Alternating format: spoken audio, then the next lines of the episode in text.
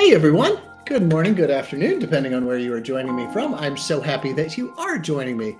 My name is Barton Seaver. I am a chef, author, husband, father, resident, proud resident of the ragged, jagged, delicious coast of Maine, where I am joining you from today in my home kitchen studio, which is also my kids' playroom, which is also our living room, which is also just, well, what life revolves around, right? Because food aren't we all here for that? So I'm so very glad that you did choose to join me. So uh, this is one of our ongoing series of sort of open office hours as well as sort of themed conversations around some topic of culinary. Uh, my role with Ruby is that I am uh, I, I, helped build uh, the seafood literacy course that we offer through there. My career has been based on seafood mostly. I had uh, several successful restaurants, thankfully, they were successful, uh, in the Washington, D.C. area, working for Jose Andres, as well as on my own for a while. And uh, worked as an explorer for National Geographic, got very interested in sustainable food systems, and then from there got very interested in public health all of this has led me through a uh, seemingly nonlinear trajectory to where I am today and why I am in front of you talking about this topic. So, any of you who have joined me before know that I like to start off with a little moment of gratitude because gratitude and love are the most important ingredients in any recipe that we will ever make. Cooking for others, feeding people, food itself is an act of love, it is an act of kindness.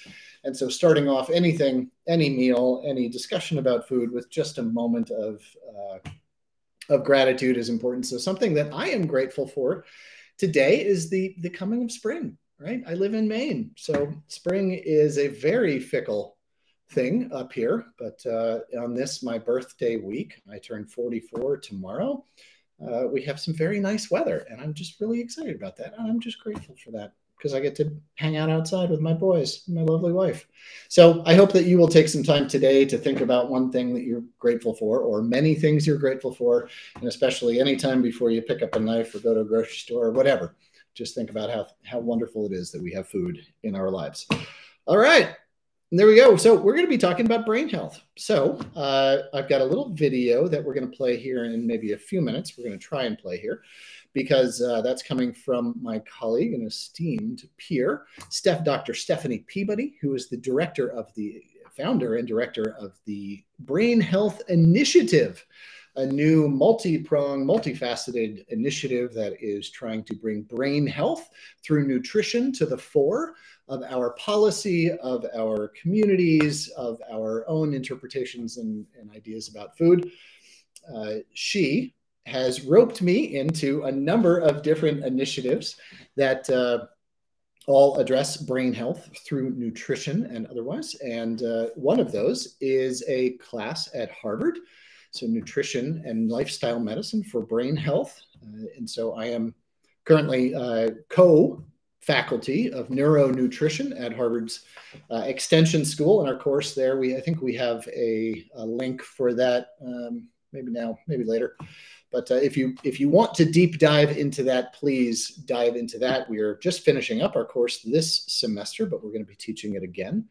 Uh, so there's going to be a lot of information about that. Anyway, so yeah, so from a chef to uh, neuronutrition faculty at Harvard.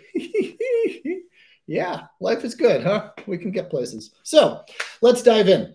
I want to talk about one thing uh, that might be a, seem a little off topic to you, but uh, I'm going to be threading sustainability, environmental sustainability, throughout our talk today. Why? Uh, because it's my belief that we, uh, it is no measure of health to be well adjusted on a profoundly sick planet. Right? We are products of our environment. The food we eat is a product of our environment. Our ability to keep eating food is by the the virtues of a healthy and resilient environment. I don't think we can have a conversation about human health and divorce it from planetary health. They are one and the same. Uh, even if we are so fortunate to be able to afford our way towards the best and most environmentally sustainable foods, what we need to ensure is that all people are able to access those. And that is basically the underpinning of our global food systems.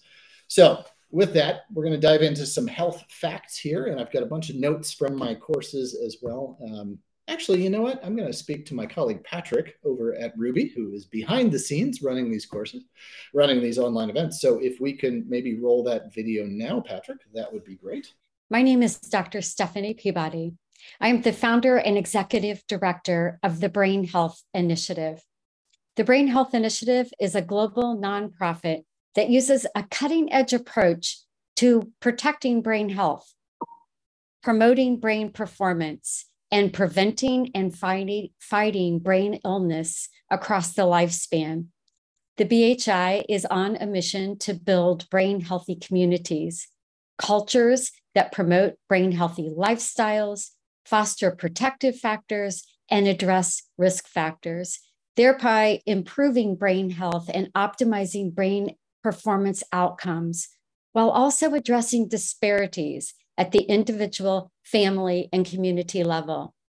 BHI is activating the next generation of brain health advocates and is a leader in brain health engagement, research, innovation, and education.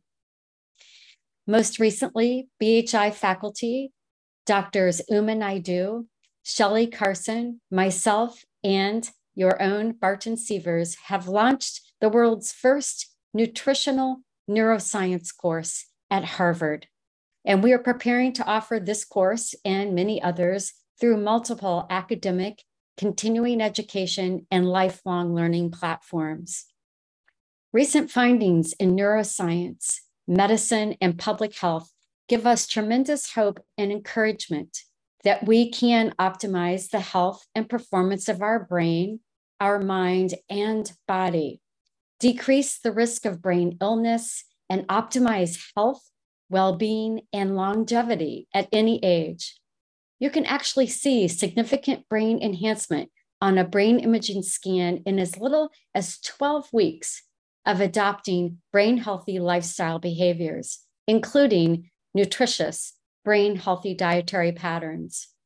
When implementing a brain health regimen, it's important to consider brain fitness in a similar way that we currently think about physical fitness training. It needs to be evidence based, engaging, challenging, specific, and consistent. When we adopt a brain healthy lifestyle and learn or experience new things, the brain physiologically changes as a result.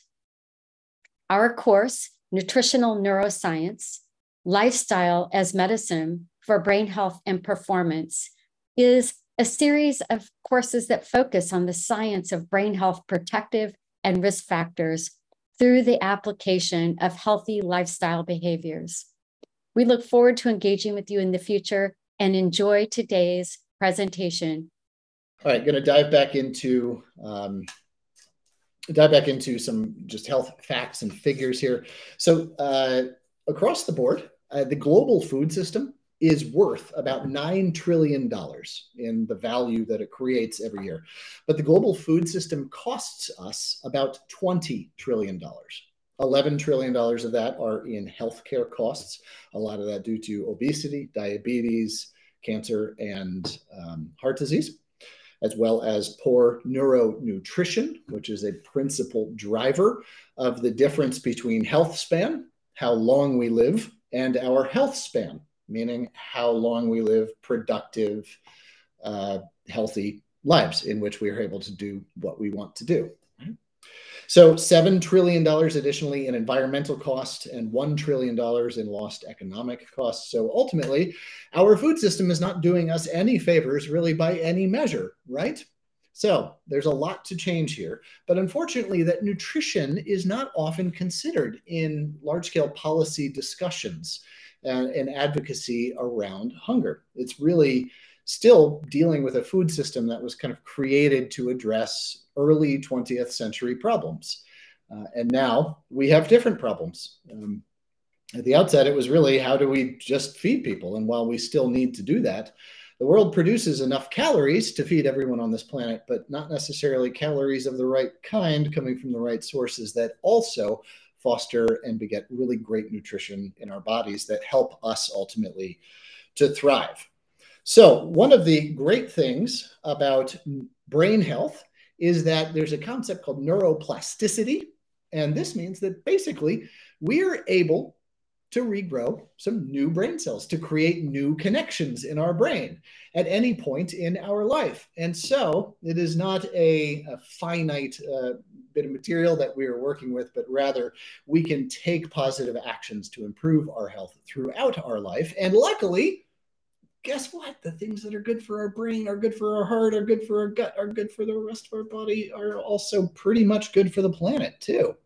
So, let's dive into some of the particular risks around food. So, uh, it's, it's estimated that with obesity in midlife, and over 50% of Americans currently uh, are uh, considered to be living with obesity. Uh, there's a three times uh, risk of developing dementia later on in life if you are living with obesity during your midlife.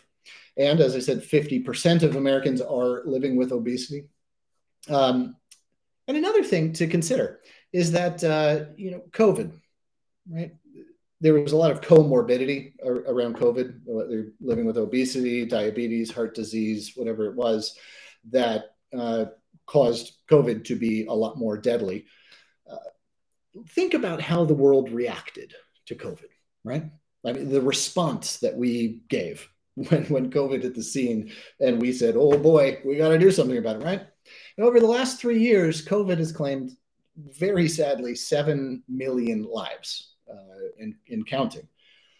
But poor nutrition costs us 17 million lives per year and yet we don't have that outpouring that that crazy bit of just all out humanity on all fronts to get something done about this right and so yeah as much as we're talking about your brain health today my brain health acutely within our families maybe we're also really talking about something that we need to address just as citizens of this planet of our country of our communities uh, to bring brain health and proper nutrition for all aspects of health to everybody on our planet. So I'm not trying to make a make a uh, an activist out of you. I'm just trying to maybe convince you that this is part of our role as citizens. So, all right, let's get into some of the foods that are actually very good for your brain health. And allow me to say also at the at the front of this that I am not a doctor. Okay, I am not a nutritionist. I'm not a dietitian. I am not a research scientist in nutrition. Uh, I am a chef. I am somebody who's con- uh, dedicated their lives to healthy and sustainable foods, but I am not able to offer you strict health advice. I'm not. I am not necessarily also just well informed enough to answer some of the questions, wonderful questions, that I've already seen come through. So take this really as an overview and really from a culinary perspective, that's how we're approaching this today. So one of the biggest things that we can do for our mental or for our brain health, uh, including mental health, is eating seafood that is rich in omega-3 fatty acids.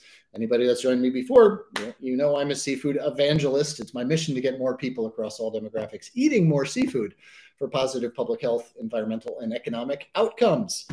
So, a couple of facts and figures about seafood, and I would urge you to take a look at seafoodnutrition.org, which is the website of the Seafood Nutrition Partnership, a really wonderful uh, nonprofit group that's whose work focuses on getting people to understand and thus eat uh, the health benefits of seafood. So, Americans are recommended by our own government to eat between 8 to 12 ounces of seafood, preferably that which is rich in omega 3s, to eat 8 to 12 ounces per week. Um, excuse me, pregnant mothers in particular, but Americans in general, that amount. Uh, and yet, with pregnant mothers, the average is 1.8 ounces per, per mother per week, uh, and the American average is just slightly above that. So, some of the astounding facts and figures about omega 3s, especially for pregnant and nursing mothers, that a diet rich in both heart healthy and brain healthy omega 3 fatty acids can boost IQ points in the child by 7.7 points. What? it's just a huge increase. And there's just an enormous uh, importance there. In fact, 9% of our brains by weight are, in fact, omega 3 fatty acids. And there's some pretty good science to say that when humans split off from our evolutionary ancestors, it was because of two things mainly the, the capturing of fire and the consumption of seafood. Those omega 3 fatty acids helping to really grow our brains into what they are today. Furthermore, if you extrapolate out the benefits of omega 3s to our heart health, to our gut health, to every other aspect of our health, uh, it's estimated that if we reduce our consumption of red meat, as well as increase our consumption of seafood two times per week, especially those seafoods rich in omega 3 fatty acids, 55,000 American lives every year would be saved. A 36% reduction in cardiac mortality incidences, and overall a 17% reduction in health related mortality incidences. Wow. Wow this to me is not just a culinary issue it's not a health issue it's almost a moral issue uh, whether or not you eat seafood um, i respect that choice but for those of us who are omnivorous uh, or even pescivores i really do think it's it's that level of importance to get us there on the seafood 2x per week or more um, Seafood, people who eat seafood are 20% less likely than their peers to have depression. Um, it also helps to uh, manage diabetes, manage weight, um, moods. Just there's a whole whole slew of reasons why to eat seafood. So let's move on to some vegetables. You know what? I'm going to take a question or two just to engage y'all. We're going to take a question or two, and then I'm going to jump into vegetables. Then we're going to go fruits and vegetables. Then we're going to go into whole grains, and then dive into the rest of the questions. So, from Ivana P, a popular question here: What are the effects of wine on the brain? Yes. Uh, so there is some science recently that has said that red wine, in particular, and with its antioxidants, uh, are good for the brain in moderation right? That sounds fun. So, unfortunately, there's been a, a, more recent paper that's somewhat not debunked, but called into not doubt, but showed showed a little bit greater context to those earlier studies, uh, and that was to say that the basically people who have who were reported to be drinking moderate amounts of red wine uh, also typically fell into higher income categories as well there there are associated basically better health outcomes with higher income categories. So there's a little bit of a crossover there in terms of inability to identify exactly where those health benefits were coming from. That said, uh, it, red wine in particular is, is rich in antioxidants. Alcohol, though, uh, does contribute to inflammation in the body. Inflammation sort of adds to oxidative stress that we feel that we endure in our brains. Um, do they balance each other out? I, I don't know. I'm not the expert, but a glass of wine, if you are if that really mellows you out and you have a nice time and it causes you to sit around the table maybe a little bit longer interacting with your peers your family your spouse your partner whatever it is uh, to me that's a it's a pretty good thing. And here's the other it's really uh, no one thing in small amounts is going to kill you right? That's not that's not the issue. It's diversity that we need in our diets. Um, it's uh, yeah so, if a glass of wine you really enjoy that, great. I, from my perspective, I would say keep doing it. If you're looking for brain benefits from alcohol and you're not currently drinking, I would not recommend you to start drinking. Uh, just the benefits haven't been proven there so much to say it's a recommended thing to start. So there you go. Talk my way around that. So Another question coming from Pat F. Uh, for those who've suffered from neurodegenerative damage like demoli- dem- demolition, oh my gosh, I haven't slept much, so which by the way is very important for brain health. Um, like from MS, which foods would you recommend to help with our cognitive recovery? Thank you from Pat. So uh, I'm sorry for the troubles that you and or those around you have been facing, and I'm so glad that you are on a path to recovery and looking for uh, great options. So congratulations to you for that. Just just alone. So again, I am not a doctor. I cannot make recommendations there other than to say what I am speaking about here today from whole grains, green, leafy greens and vegetables, uh, fruits and seafood in particular, uh, are all going to necessarily serve the whole you well. Uh, how they specifically relate to uh, your question in cognitive recovery, I, I cannot speak to. I'm sorry to say. So, another one. An, oh, sure. Sorry, folks. I've got to lock the camera. I've got a fancy camera that follows me around. Okay. I hope that uh, angle is good. Patrick's good. Okay. So uh, I have a fancy camera that picks up all my gesticulations and, and it responds to them. And anyway, technology. So from Monica Alexandra T. Great. Hi, Barton. I'm a vegan mom with a vegan nine year old daughter. Awesome. What superfoods and nutrients I must provide to the family in order to build a healthy plant based diet, please? Uh, so therein, again, just diversity is is really the key, and building habits around sort of diversity uh, and also, I would say, almost the topography of your plate. What's on there? Uh, one thing I would recommend against is that uh, junk food, whether it's vegan or not, is still junk food. Highly processed foods are not great for us. Uh, they often have a lot of nutrients stripped from them. They're often not very good for the planet either. Uh, so even if junk food is vegan doesn't necessarily mean it's a great thing.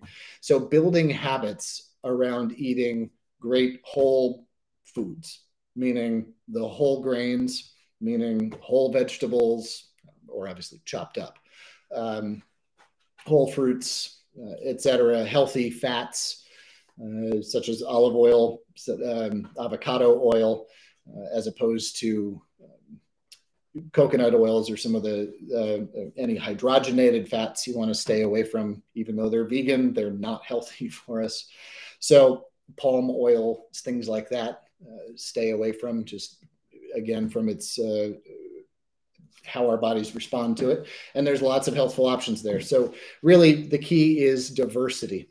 Uh, you eat in season so that the things that you are eating, what you're putting on the table, is the best example of that thing, right? If you're trying to get your nine year old daughter to love tomatoes, do you want to give her a February rock hard, slightly pink, uh, you know grocery store tomato or something august ripe right you know straight out of the sun at a farmer's market one of these things is going to be more compelling than the other uh, whether that's beets whether it's anything that we eat even even dried beans even dried grains even corn polentas things like this.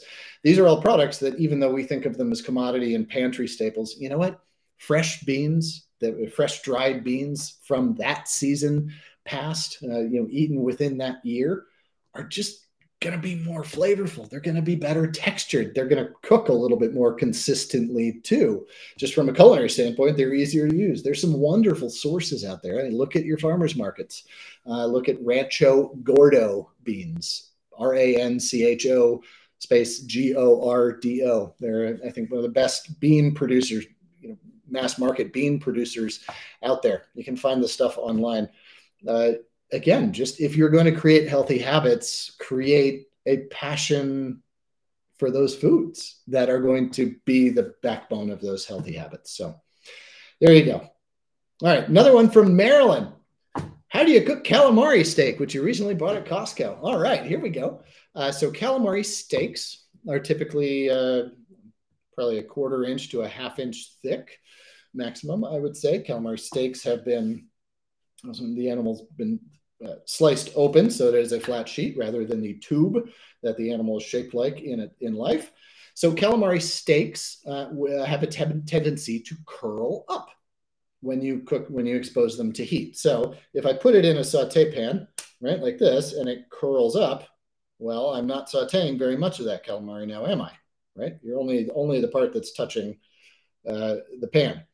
On a grill, same thing. It kind of curls up and the sides get protected from it. So calamari steaks to me uh, are best cooked over high heat. So a good a good heavy bottom uh, or good quality saute pan, a good bit of olive oil in there, and get it nice and hot till it becomes nice and shimmery. And you can tell that that heat is starting to build up. Even wisps of smoke, though, I don't recommend getting any past, anywhere past that. Season the calamari early. Okay, so uh, one unfortunate thing about calamari steaks when they're processed like that is they they're sometimes treated with a chemical uh, water retention agent, a, a, brine, often sodium tripolyphosphate, something like that. So that is not to season it the way that we season for taste. That is rather just to retain moisture. Uh, chickens, uh, turkeys are often treated with the same thing, and so those cells just become waterlogged. The problem with this is that when you put it in a pan and expose it to that heat, it sort of exudes that liquid and you end up steaming it rather than sauteing it. Salt, which is a humectant, meaning it draws moisture towards it, right? Uh, well, it makes the surface of that calamari steak a little bit moist, right? And moisture is the opposite of sauteing. You want those high heats above 212 degrees to get that caramelization, to get that crust. So if you season it with salt early, like 15 minutes or so, the salt soaks in and thus actually more evenly seasons the whole fish. You're not just eating salt on the outside to season what's inside.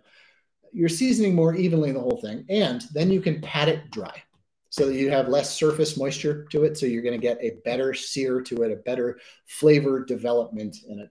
And then another thing to do is to put a weight on top of it. So as soon as you put it in that pan, or on the grill, take a couple of bowls and just stack bowls and just put it right on top. Or if you have a like a bacon weight or a burger weight, something like that, anything to just weight it down to keep the whole surface area of it touching is a great thing to do.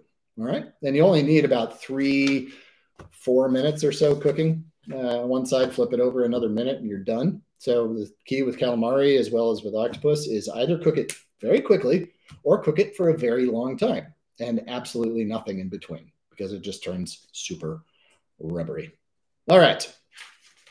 We're going to dive back into some of the content here. So let's talk about vegetables. I'm going to pull up my notes here. So again, diversity with vegetables is key. Government recommendations, health uh, professional recommendations are that half to three quarters of our plate be vegetables more ve- uh, fruits and vegetables, excuse me, a little bit more vegetables than fruits. Uh, whole vegetables are uh, best for our health. Why?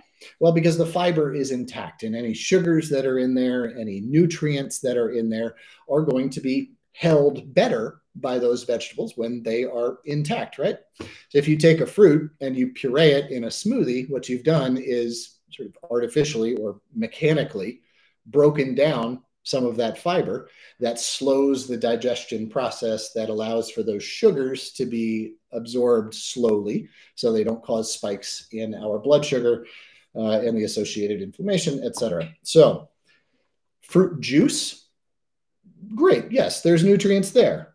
Fruit puree yes there's a little bit better and there's some fiber. Whole fruits best because everything is there and you're sort of digesting it the way that well humans were meant to digest it right? Which is we masticate things we chew them and then we swallow them and then we digest them. So humans didn't evolve with a uh, vitamix blender uh, at our service. So diversity is very important there really filling out our plates. Also another key uh, well another benefit from diversity is that there are uh, co-association and benefits that eat when eaten together foods help different foods help us to basically better absorb the nutrients from both of those. Some classic examples are garlic and broccoli. When served when cooked together really help in aid in our absorption of calcium tomatoes and olive oil especially those fat soluble vitamins like a d e and k uh, salmon and leafy greens help uh, with vitamin D and calcium absorption, sort of the bioavailability or biouptake of them.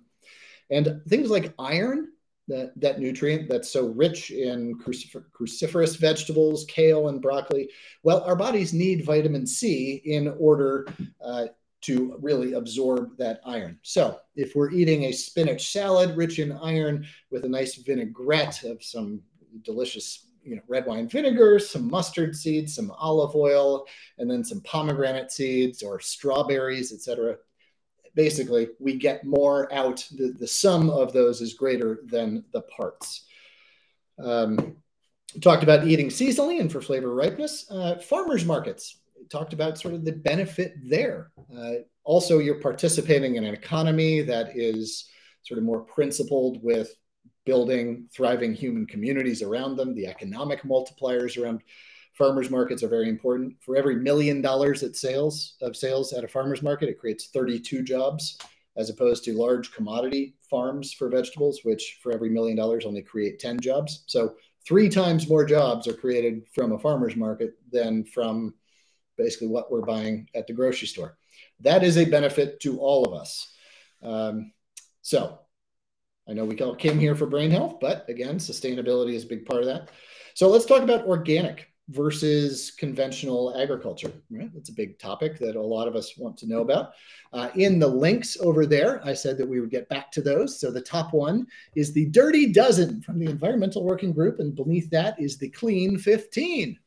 What are those? Well, they're fun little rhyming things, but uh, or little monikers. But what those represent are the 12 fruits and vegetables that are by when consuming them can, from conventional sources, you are most at risk of uh, pesticide uh, consumption and contamination. There, the clean 15 are those that are least likely to have any pesticide uh, residue on them. So organics why does this matter? Well, excuse me, let's talk about pesticides for just a minute. So, some of the most used pesticides, and there's over 2,000 of them used globally, as estimated by the World Health Organization. Uh, uh, quite a few of them are known as carcinogens. Um, they're just not great for us if we eat them, but they're also really bad for the people who work with them. Um, excuse me, 1,000 pesticides are used. Uh, there's 385 million cases a year globally of acute pesticide poisoning in farm workers. Um, 44% of farm workers globally get food po- get pesticide poisoning annually. Uh, in, in even in the U.S., this is not just globally, uh, averaging about 45% of pesticide-related illnesses are from spray drift, meaning it's not just the people putting it on; it's well people that live in the community. And kids are particularly at high risk for pesticides uh, just because they eat more food per basically volume of body uh, as they're putting on weight as they grow. Plus, uh, they also tend to just be closer to the ground and, yeah, roll around and stuff as my kids do. So, diving into organics, then, uh, though there are some pesticides uh, allowed in organic food production, they are all naturally based. Uh, so organic is really about soil quality. It's about conservation of woods, wildlife, and biodiversity on a farm, uh, promoting greater biodiversity. Uh, and it's a really great thing, but organic is really about the process of how something is farmed there's another level above that that's restorative or regenerative agriculture that's really purposed with the outcome. How healthy are the soils there? And if soil is not on your radar as something to be concerned about and an advocate for, well, no soil, no farms, no farms, no food, right? Soil health is basically the cathedral is is what the cathedral of life is built upon. Soil health and photosynthesis right? The, those are the two those are the two pillars of life on earth. Um, and so organics and uh, regenerative agriculture really do focus on those. And that's a good thing all the way around the board. So those dirty dozen up there those are crops that are just particularly uh, susceptible to pests or to fungus or any other diseases on those plants. Also, they tend to be plants that we eat uh, the whole of versus the clean 15, which tend to be things like bananas, right? Because we peel off the outside of our banana, right? So if anything was sprayed on it, we're basically peeling it off, as opposed to a strawberry, where we're eating that whole thing. Spinach. Uh, there's other things like celery that are just particularly prone to infestations and bug issues, um, and also are very slow growth. Like it takes about 110 days to grow a head of celery. Uh, so that's just a long time for things to get at it, right? And so it tends to be the vegetable that, well, in my family, I always, always buy organic celery. Why? Because I'm fortunate enough to be able to. Uh, and you know, these things matter to me, right? So the Clean 15, the Dirty Dozen up there. Uh, a couple other things about uh, fruits and vegetables from a sustainability standpoint 40% of all food uh, in the US volume in uh, excuse me, uh, 40% of all volume in landfills is food waste in the United States, and it's a, a, large contributor of methane, which is a very potent greenhouse gas. So, looking at the food that's left in farm fields, the ugly fruit, the fruit that's blemished, just not cosmetically perfect, right? We should be buying that stuff uh, because it is just as good for us. Uh, and you know what? It's really good for the farmers if we buy it. Um, another thing about seafood uh, about vegetables is shopping weekly for them. Uh, the the vegetable, the least sustainable and the least healthy vegetable is the one that you buy and then never eat and throw away, right? So shopping weekly or shopping even every other day, as I'm fortunate enough to be able to do. Part of what that does also is it prevents nutrient loss in those vegetables over time, right? All of us, all things, uh, lose their vitality you know, once they're picked uh, and left in cold storage wherever. Um, so that idea of just eating things pretty quickly, uh, a helps to reduce food loss, food waste, but also to uh, increase the nutrients that we're making available for us. Even where we put food in the fridge matters, right? Food, fruits and vegetables, things that really do need to stay cold, put them in those crisper drawers where they're not getting air interaction every time you open and close those doors, right? Flooding the refrigerator with room temperature air. Those crisper drawers really do keep things crisper, uh, in better condition, and longer. All right. So that's vegetables. And then we're going to get into some whole grains here. Uh, one other thing that I wanted to talk about vegetables in particular is um, getting into. Um, anyway, uh, uh, what servings, what a serving size is for vegetables. Uh, so the neuroprotective benefits of them, those anti-inflammatories, those antioxidants, those phytochemicals, polyphenols, flavonols, etc. Those are all coming. So we should be eating half, one and a half to two cups of fruit per day, which is one to three to four servings, about a half cup each, and two to three cups of vegetables per day, which is four to six servings. And again, that's about a half cup uh, if you are drinking juice, then it would be a three quarter cup of juice uh, makes a serving, a half cup of raw or cooked versus one cup.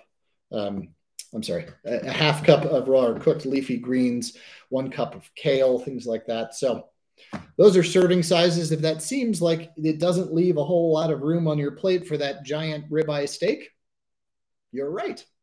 Exactly, because the proteins that we should be eating uh, of, of any animal based protein, really three to four ounces in any given circumstance is all that we need. And you get all the benefits of omega 3s with just that amount of salmon or mackerel, tunas, other, other foods that are rich in omega 3s.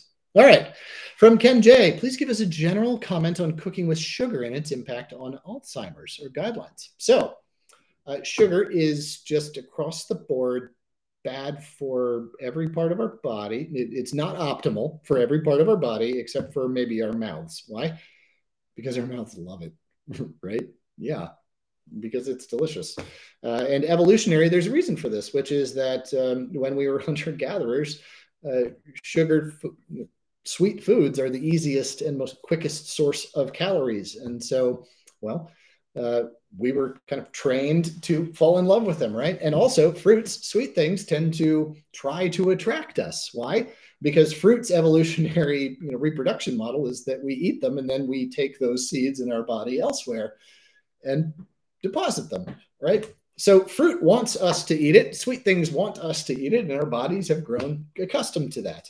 Uh, after that, though, sugar is really just not great for our guts, for our immune system.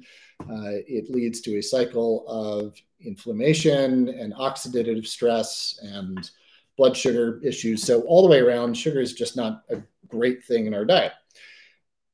A wonderful thing, though, is that it's really quite easy to kind of train ourselves away from those sugar cravings or, or really that omnipresent uh, aspect of sugar in the modern American diet.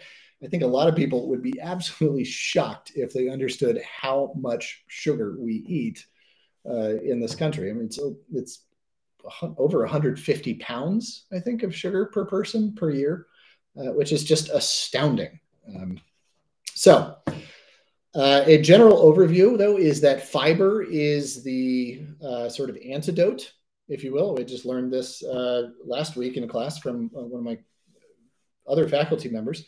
So uh, fiber really is the antidote to sugar. Why? Because fiber slows down the digestive process. You know, it is uh, the cellulose tissues and, and fiber just slows down the digestive process, making those sugars well hit the bloodstream slower, right? And so you don't have those spikes. Plus, you have the associated uh, vitamins, minerals, and nutrients that go along with them in whole foods. So, fiber is very important there. How it relates specifically to Alzheimer's, again, I do not necessarily know, but that oxidative stress, as well as the inflammation that sugar helps to cause in the body, are certainly not good uh, for our brains and certainly do lead to uh, less than optimal out health outcomes.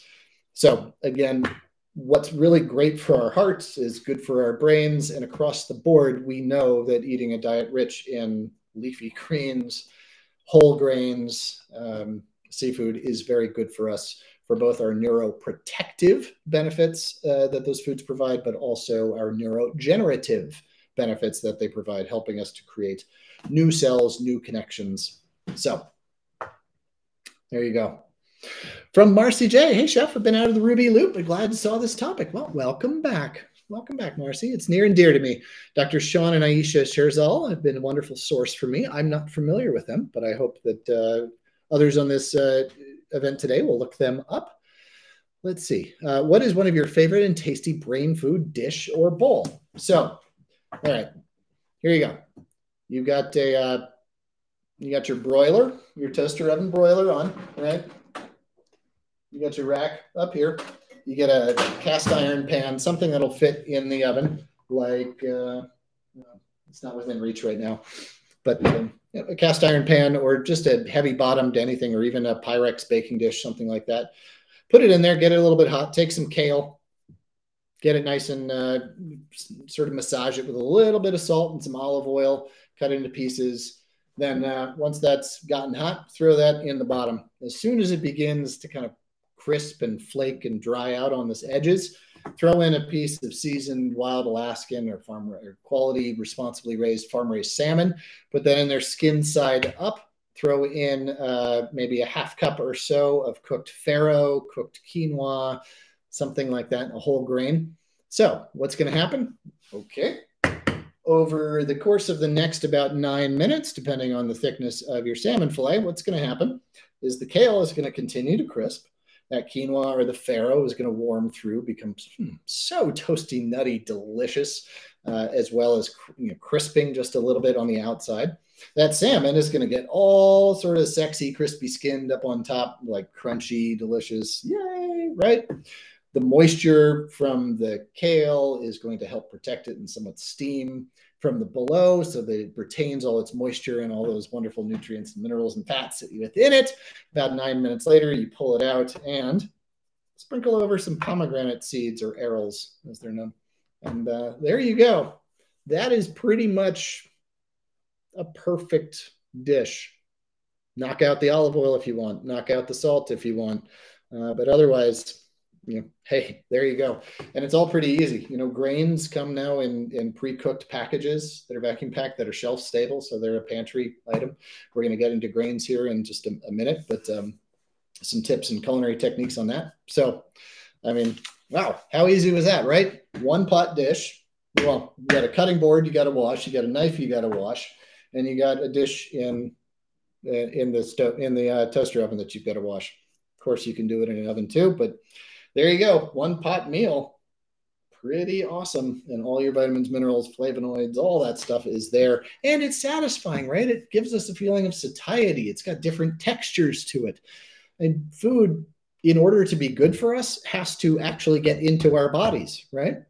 So if healthy foods taste really good and are texturally interesting, color, you know, varied, so that are they're visually interesting to us, that are aromatic and smell great, and have a diversity of bitter to sweet to salty to sour in them that are just well balanced, right? Well, those are actually healthful foods because we're encouraged to eat them and then eat them again another day because the dish was so satisfying and delicious and made us feel good.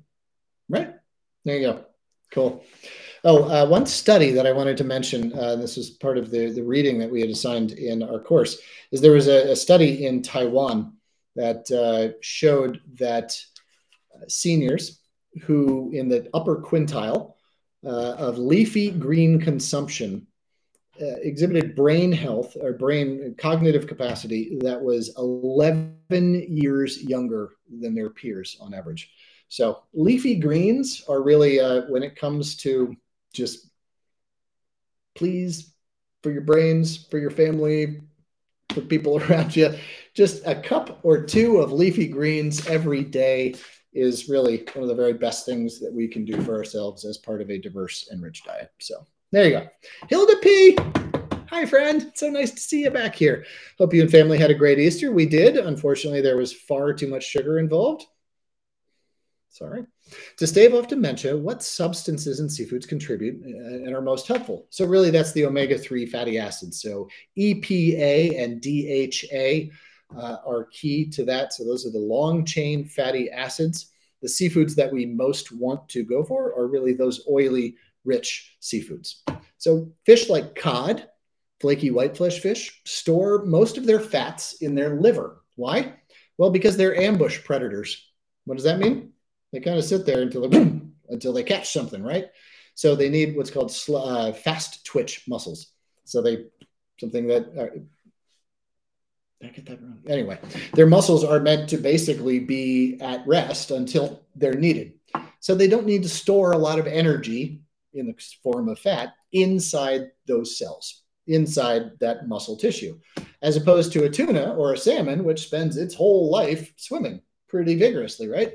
Those muscles need that fat to be stored intracellularly, intramuscularly. Why? Well, because those muscles need those stores of energy to call upon as they move constantly. The difference here, think about chicken breast as opposed to chicken legs, right? One of these, one of those muscles does something all day, right? Chicken breasts just kind of sit there. They don't really flap their wings a whole lot, right? But those legs are walking all day. Same thing. Um, fish that tend to be darker in color or colored, oily fish are really the ones that are very, very good for us that have those high levels, high concentrations of omega 3 fatty acids.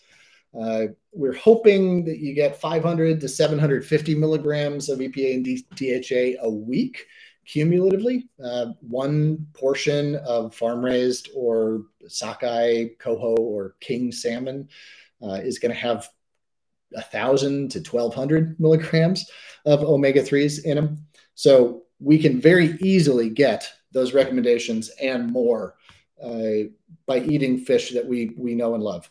And uh, you've joined me before, so you know about my my love affair with canned seafood up there. Guess what? It's a really great source of omega threes. Why? Well, because the fish that go into cans tend to be those high oil fish: herring, mackerel, sardines, anchovies, salmon, tuna. Right? Those are the ones that we really should be eating for that optimal health. That's not to say that cod shouldn't be on your table or flounder, because those are absolutely delicious uh, but they're just uh, they just don't pack that omega three punch to them. So there you go. From Beth A, any food suggestions to help prevent dementia or to help someone that already has it?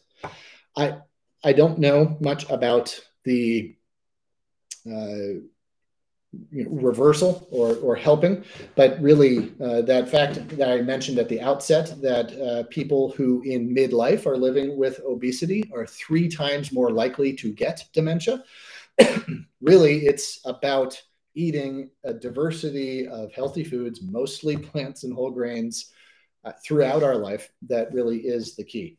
That idea of neuroplasticity, that we can still create new uh, pathways and connections in our brains, is, a, is very powerful.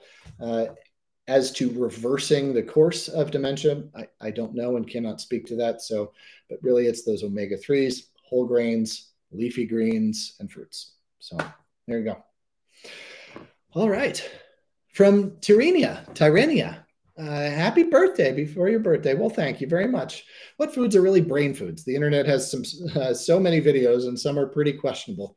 Yeah, a lot of them are pretty questionable. So, the Cleveland Clinic uh, does a really good job at outlining brain healthy foods. Uh, the Mayo Clinic does a really good job of this. Uh, the Brain Health Initiative is building a lot on this. Nutrition Source, uh, Harvard's sort of go-to guide for all things nutrition and the very best and most up to date science. So, Nutrition Source is really probably the first one that I would go to to as a web resource for this. Otherwise, I've already already dove into what categories and, and sort of how to treat them. So, there you go. Cool. How about saturated fats in the brain, butter and cheeses? I don't really know. Uh, I know that there there are some inflammatory process, uh, aspects to those, especially with with highly saturated fats uh, that are just not good for well the rest of our body, and particularly really for our gut and our gut bacteria, the microbiome that is there that is has a huge effect on our brain health. Uh, in fact, the vagus nerve uh, that connects our stomach to our brain uh, an interesting little fact is that in in the embryonic stage, the uh, the brain and the gut both come from the same cell that splits off and becomes so they are uh, intimately, re, intimately related all the way down to the cellular level. Uh, I don't fully understand the science of that, so I won't dive into it. But uh, two things that come from the same thing must must be related, in my opinion. Um, so those saturated fats and butters are really they're not optimal for our gut health for that microbiome there. They're not optimal for our uh, overall health, for our cardiovascular health, for our weight management as well. So those all play a role into you know overall overall health, but also brain health. One caveat to that is that if a small pat of butter put on top of some broccoli is going to get that broccoli into your face, mm, it's a pretty good use of butter and calories, in my opinion. Uh, and really, I think a, a common sense approach to this is the dose makes the poison.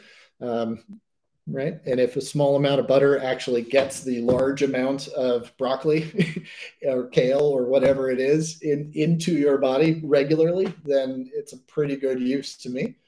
Uh, that said, olive oil on broccoli is really delicious, right? So there you go try it out. There's some really buttery olive oils too out there. All right, Marcy, uh, would love to see you do a culinary walkthrough of the cuisines, blue zones, etc., as a follow up to this. Well, thank you for that suggestion. I really appreciate it. So, uh, Elizabeth G, following up, I knew this question was going to come from someone about mercury. How do you know if mercury is in seafood? Other than seafood, what foods are good for brain health? So, I answered uh, the second part of that question there. How do we know if mercury is in seafood? The Environmental Working Group and uh, EDF, the Environmental Defense Fund, has a, a good uh, list of what foods are best choices for us, as well as which seafoods to avoid, in particular for methylmercury. Uh, and but typically, for the average person, uh, unless you are pregnant and nursing, pregnant or nursing, uh, really the health benefits of seafood outweigh the risks of methylmercury poisoning. It's best to stay away from eating a whole lot of those seafoods that are high in methylmercury, basically tilefish from a particular area uh, off the mid Atlantic coast, king mackerel, marlins, sharks, what's the commonality there? Well, most of those are very long-lived, big species that eat a whole lot of fish, right? And so bioaccumulate just more and more of those toxins.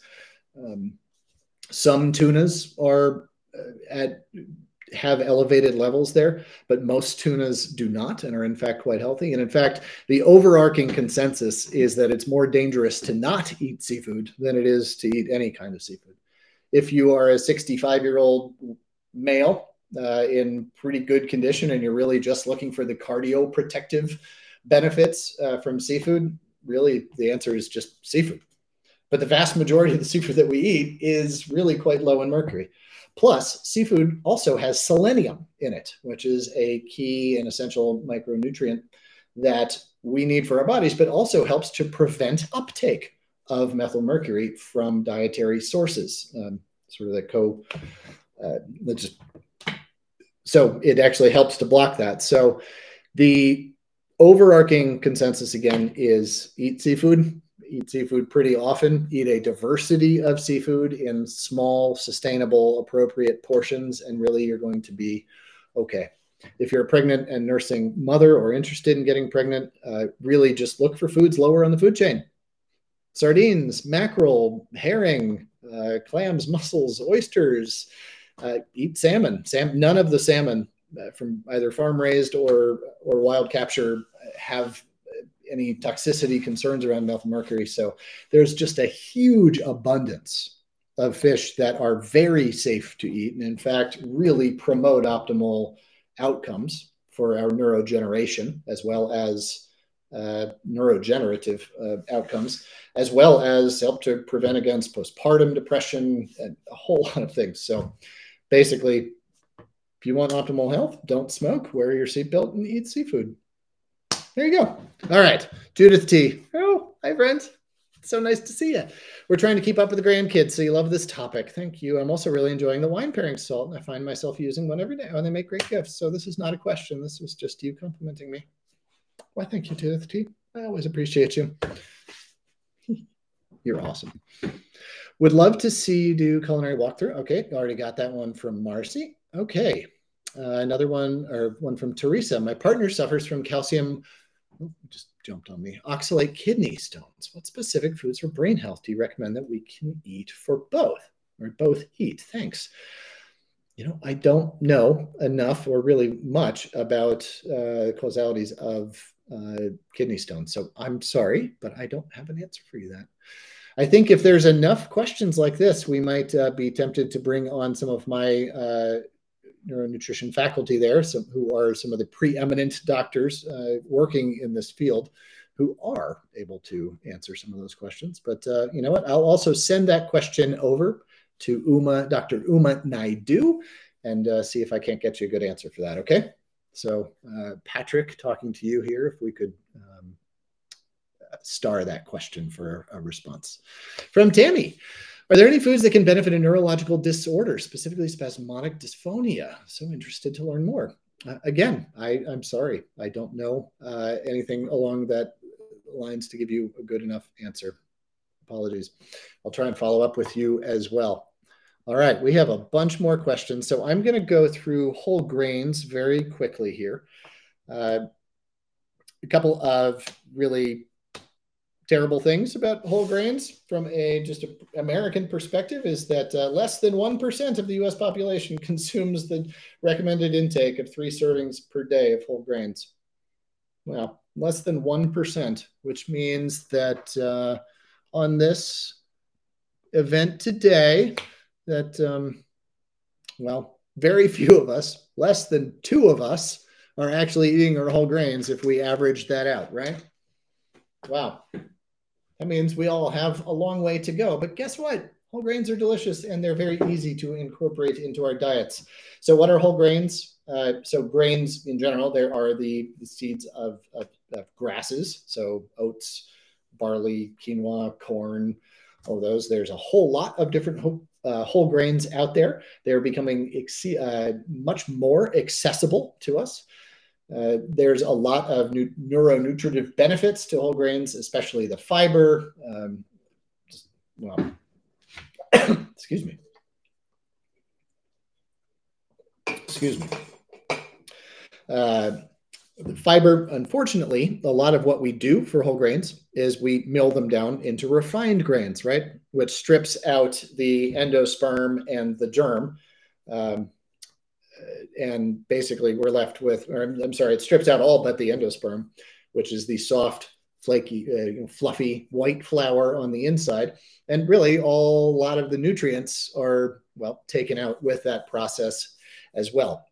It also makes them a lot easier to digest, thus uh, leading to uh, well, not as optimal outcomes for blood sugar and weight gain and all sorts of stuff. So, whole grains, they're becoming more and more available. There's great brands that are available in just about every store now. Uh, if you haven't heard of the whole grain that's available to you, well, guess what? it all pretty much cooks the same, whether it's wild rice or brown rice or white rice or uh, polenta or farro or anything else. So uh, one of the tips that I do with with whole grains is you know, yes, I buy those packaged ones that are pre-cooked. Why? Because I have a two-year-old and a six-year-old, and uh, I'm busy, as are you. So yeah, those are perfectly fine. Uh, there can be some uh, issues with salt if you're trying to avoid that in your diet. Those can be just the amount of salinity is taken out of your hands, right? So cooking them from whole at home is super easy. I really like to toast them first. I really love olive oil, so a couple tablespoons of olive oil in a nice heavy bottom pan. Toast to those grains until they're just begin to smell nutty. Basically, you're sort of activating those essential oils in them. Just draws out the flavor and just i think makes it a little more interesting as well as adds a little textural contrast that i particularly like a nice little snappy elastic bite to them that yields into a really a pleasant chew. Then add stock or water and uh, i make a lot of vegetable stock chicken stock whatever it is but you really don't need that water alone something that i do use a lot of though is fennel seeds and bay leaves when i'm cooking those why they just make the they add a whole lot of nuance and interest and flavor to them that I think is really quite uh, attractive. Fennel seeds stay in there. They actually just cook just like the grains do and rehydrate and add a huge amount of flavor, but also their own little textural uh, counterpoint to them.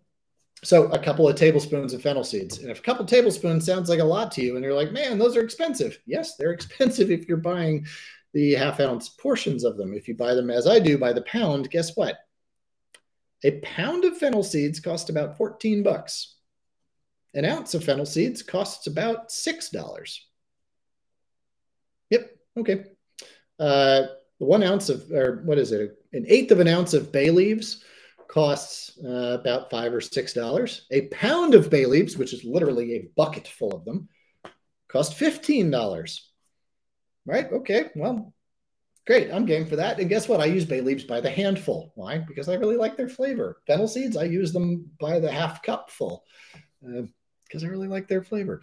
Another thing you can do that's very healthy and that I really love to do is integrate nuts in, into whole grains from the get go.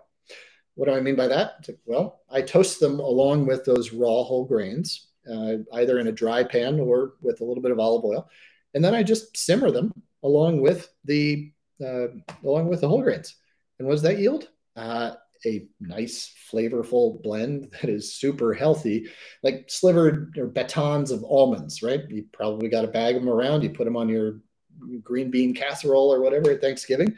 Those are absolutely delicious when simmered in. They lose a little bit of their crunch, but still retain their texture. And it's just, again, that diversity is there, but also the culinary interest right? You throw in a couple of chopped olives and some pomegranates or some chopped up strawberries or some orange segments, and there you go. I mean, a cold cup of that with the almonds and farro or whatever it is with just a couple other ingredients and some parsley. Like, wow, that is, you know, as about as healthful as you can get in terms of a combined dish there. And when I say use parsley, I don't mean like, oh, I'm just going to use a little sprinkle of parsley. No, you've bought parsley before, right? it comes in a big bunch. So use the whole bunch. Use it like a salad green. Just chop up half of it and throw it into a serving. Like, great, there's your leafy green on top of it. And you get vitamin E out the wazoo. I mean, it's like incredible source of vitamins, minerals, and nutrients. And guess what? It tastes really good. And isn't it better just to chop it all up and put it into your farro than it is to chop up some of it and then throw the rest of it away because you never got back to it? Right? There you go. So, um, whole grains. I see we got a lot of questions coming too. So, uh, a couple other things with whole grains.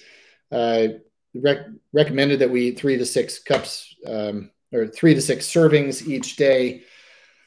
That's really not that hard to do. Two servings is one sandwich made with two pieces of truly whole grain bread.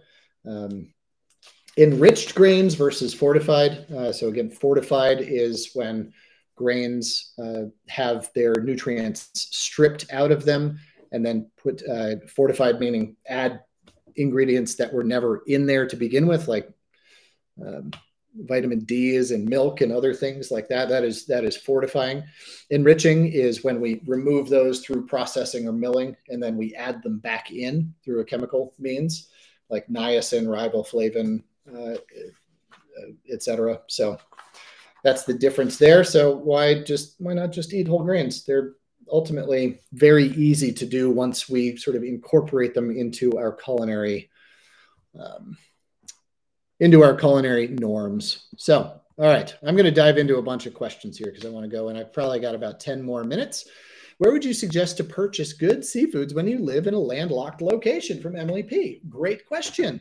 Uh, I would suggest your local freezer aisle. Yeah. So I'm a huge proponent of frozen seafood. I live on the coast of Maine. I am about 100 yards from a working waterfront. I have fishermen drop off seafood just in my refrigerator. I come home sometimes and there's just fish there that I didn't know was there. Uh, I have access to the very best quality of, of seafood anywhere. And yet my freezer is amply stocked with seafood. Why? Because I have a two year old and a six year old, and I'm very busy. And frozen seafood is really a convenience protein. You can take it straight from the freezer, put it in your toaster oven at 270 degrees, and cook it from frozen. And it takes maybe 25 minutes. Yeah, that's a long time, but guess what? It takes a long time to overcook it from there. And well, that gives you time to simmer up your whole greens, whole grains, doesn't it? Right? and saute up some kale with some dates, chopped dates, and some almonds and some uh, sliced up garlic and shallots, right? Woo, okay. Or just relax and not stress about dinner or have a glass of, you know, wine with your whoever you want to and just, you know, don't stress about the process of dinner. So there's seafood. Uh, frozen seafood used to have, it used to be very bad. I mean, it just wasn't the best quality stuff, right? I mean, freezing was something we did sort of prevent spoilage uh, but now freezing technology and the economies have of, of, seafood have advanced to the point where we're freezing seafood so close to the point of capture, even at times on the boat of capture, uh, that really it's a means not of a, not of stopping spoilage, but of arresting pristine quality. And in grocery stores anywhere, you're going to be able to find that level of quality that's in my freezer on the coast of Maine. So there you go. Also, find it in a can. There you go. Aquaculture species in the fresh case, though, also uh, they just have a longer shelf life because the bacterial content is a lot easier to control. In a wild capture situation, out on a boat, rocking in the middle of the ocean, that takes a day to get back into shore, et cetera, and you're piled up with a lot of other fish with ice in the hold of the boat. There's just a lot of bacteria that gets spread there, and that's not a bad thing. It's just well, the process of spoilage has kind of kickstarted right? I mean, this is the case with with anything once it's harvested, whether it's a vegetable or seafood or beef. Uh, basically, the more surface area there is, the more touching there is, the better off, the worse off, the, the, the less the shelf life is going to be. With aquaculture, typically the just the process is a lot more controlled. The quality of water is under control often. And so you're able to process them in, in really strict regimens that prevent a lot of that bacterial transfer.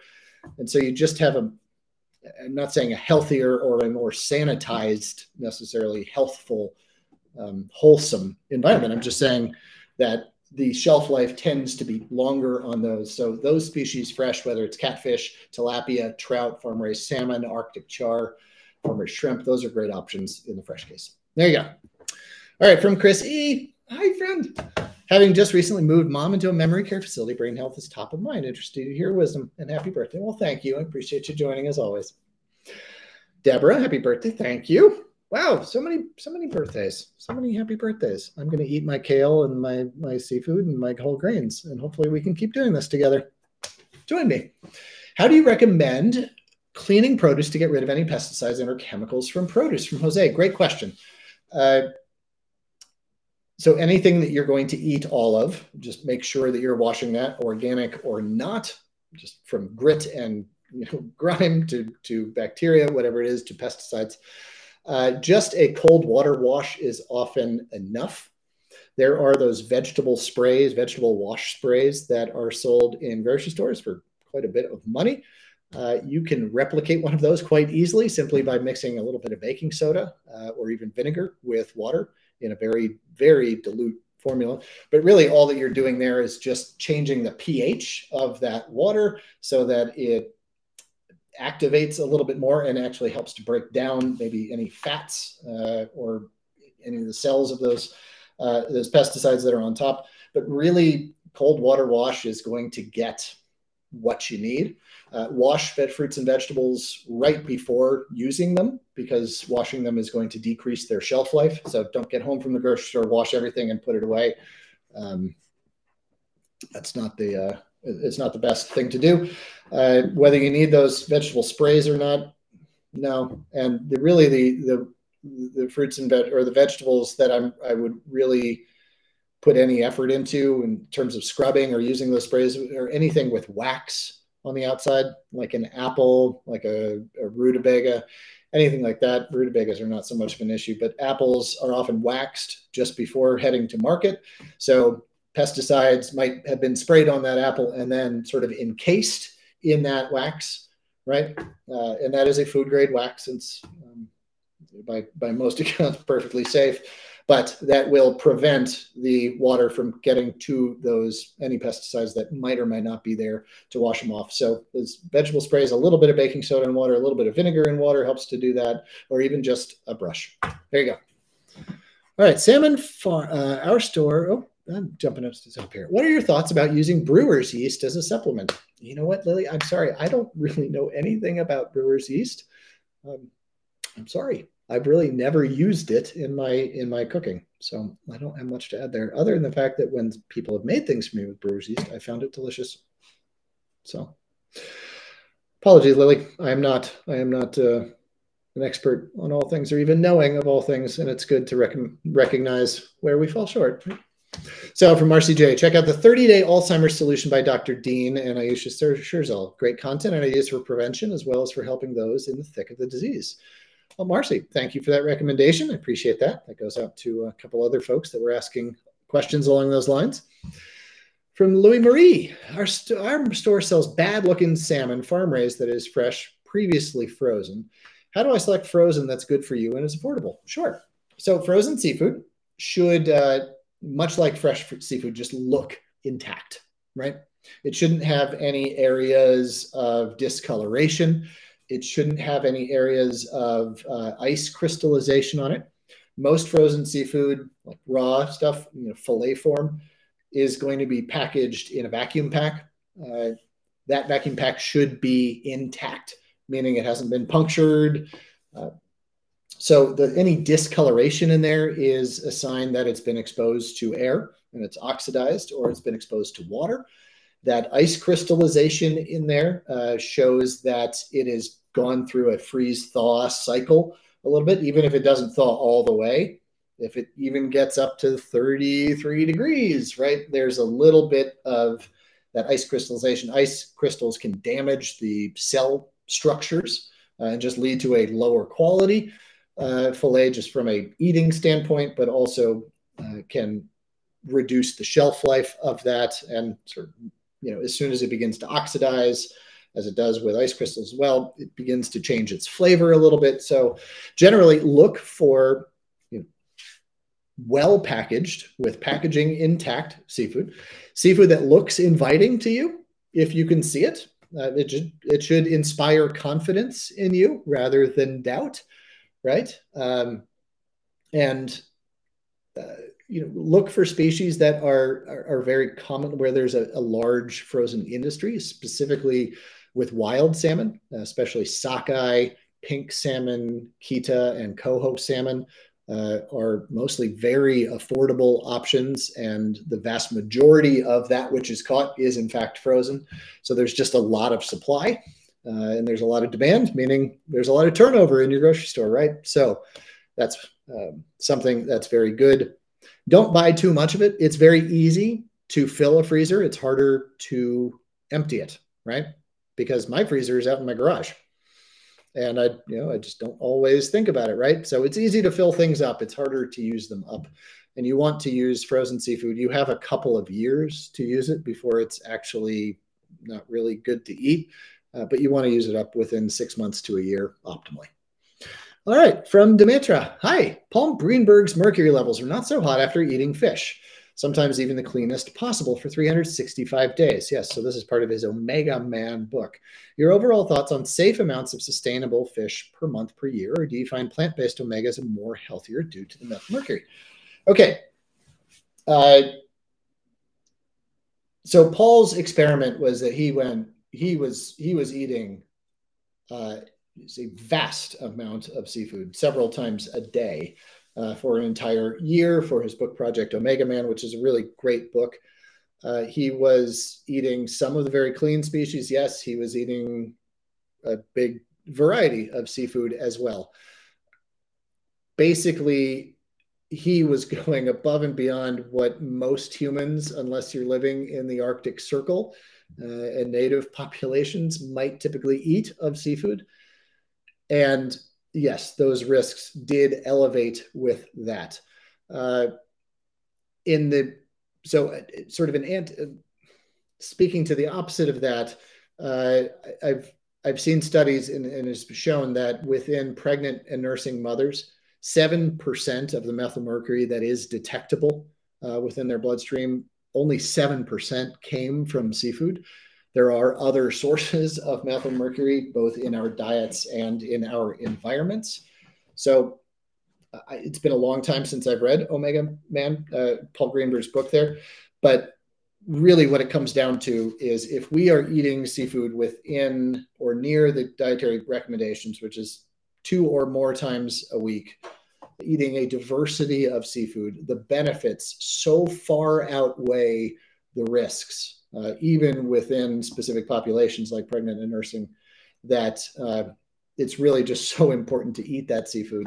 And if you were eating a diversity of things, seafood, plant based proteins, a whole range of fruits, grains, vegetables, fruit, and all that, really we're creating a system in our bodies that um, is good. And you're not, we're, we're not going to go overboard with that methyl mercury. So.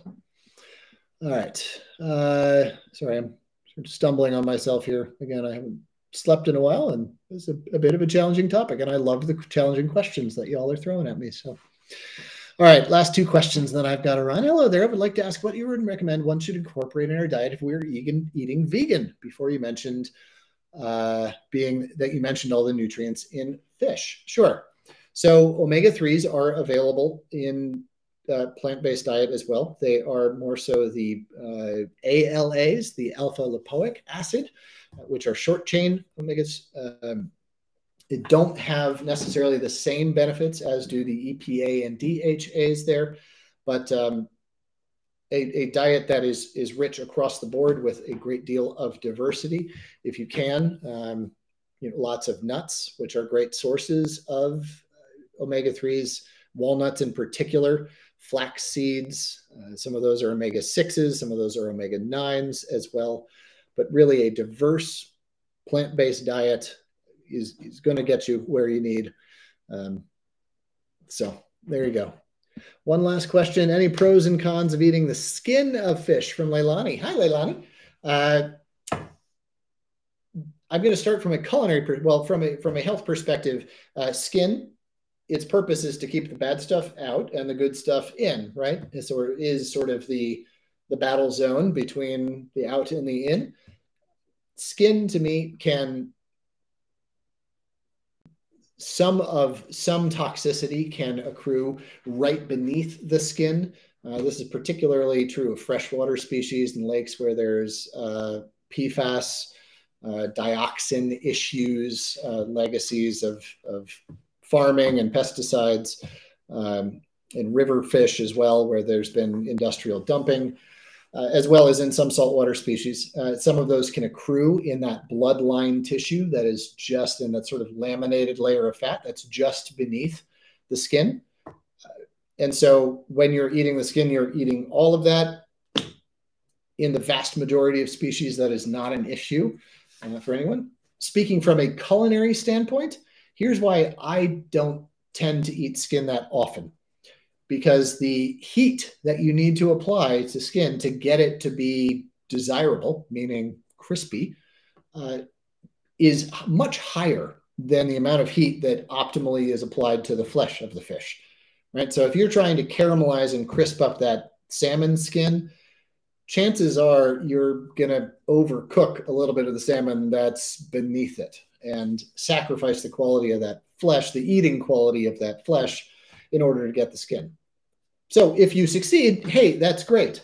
Uh, but oftentimes uh, that skin doesn't really necessarily evenly crisp. Uh, I mean, I, I, worked in a restaurant. I figured out how to make it do so all the time. Um, but if, if you're at home cooking for four and you've got a pan and you're rushed, et cetera, it can be difficult to get it right. And non-crisp skin isn't really that appetizing. It's a little bit gummy. Uh, and I just I don't prefer it. If it's steamed fish, I actually do like that. That gelatinous, wonderful texture is something that you're actually going for, that you want to achieve. Uh, but in most times, I uh, I go after perfectly cooking the flesh of the fish more so than caramelizing that flesh, uh, that skin. I do, however, when I buy fish with the skin on, I cook it with the skin on always. Why? Well, because the skin is a protective barrier, right? It helps keep the moisture in on the flesh of a fish fillet as much as it does in a live fish. So, in that way, it protects the flesh from those high heats. It protects against moisture loss because anytime you cut something, you're creating more surface area, you're rupturing cells, you're creating more opportunity for moisture, nutrient loss, etc. So, keep the skin on, aim for perfectly cooked flesh. And if the skin comes along with it and is delectable, awesome. Congrats. All right, folks. It's been a really fun, challenging afternoon. I really appreciate all of you. Please let us know what topics you might like us to explore next in on one of our upcoming events. And as always, I am grateful for you. I hope that you will show some gratitude for the food that we are so fortunate to eat. Show somebody in this world that you love them by cooking for them, feeding feeding them, and love yourself by feeding yourself good, healthy foods. Cheers. We'll see you again soon. Bye.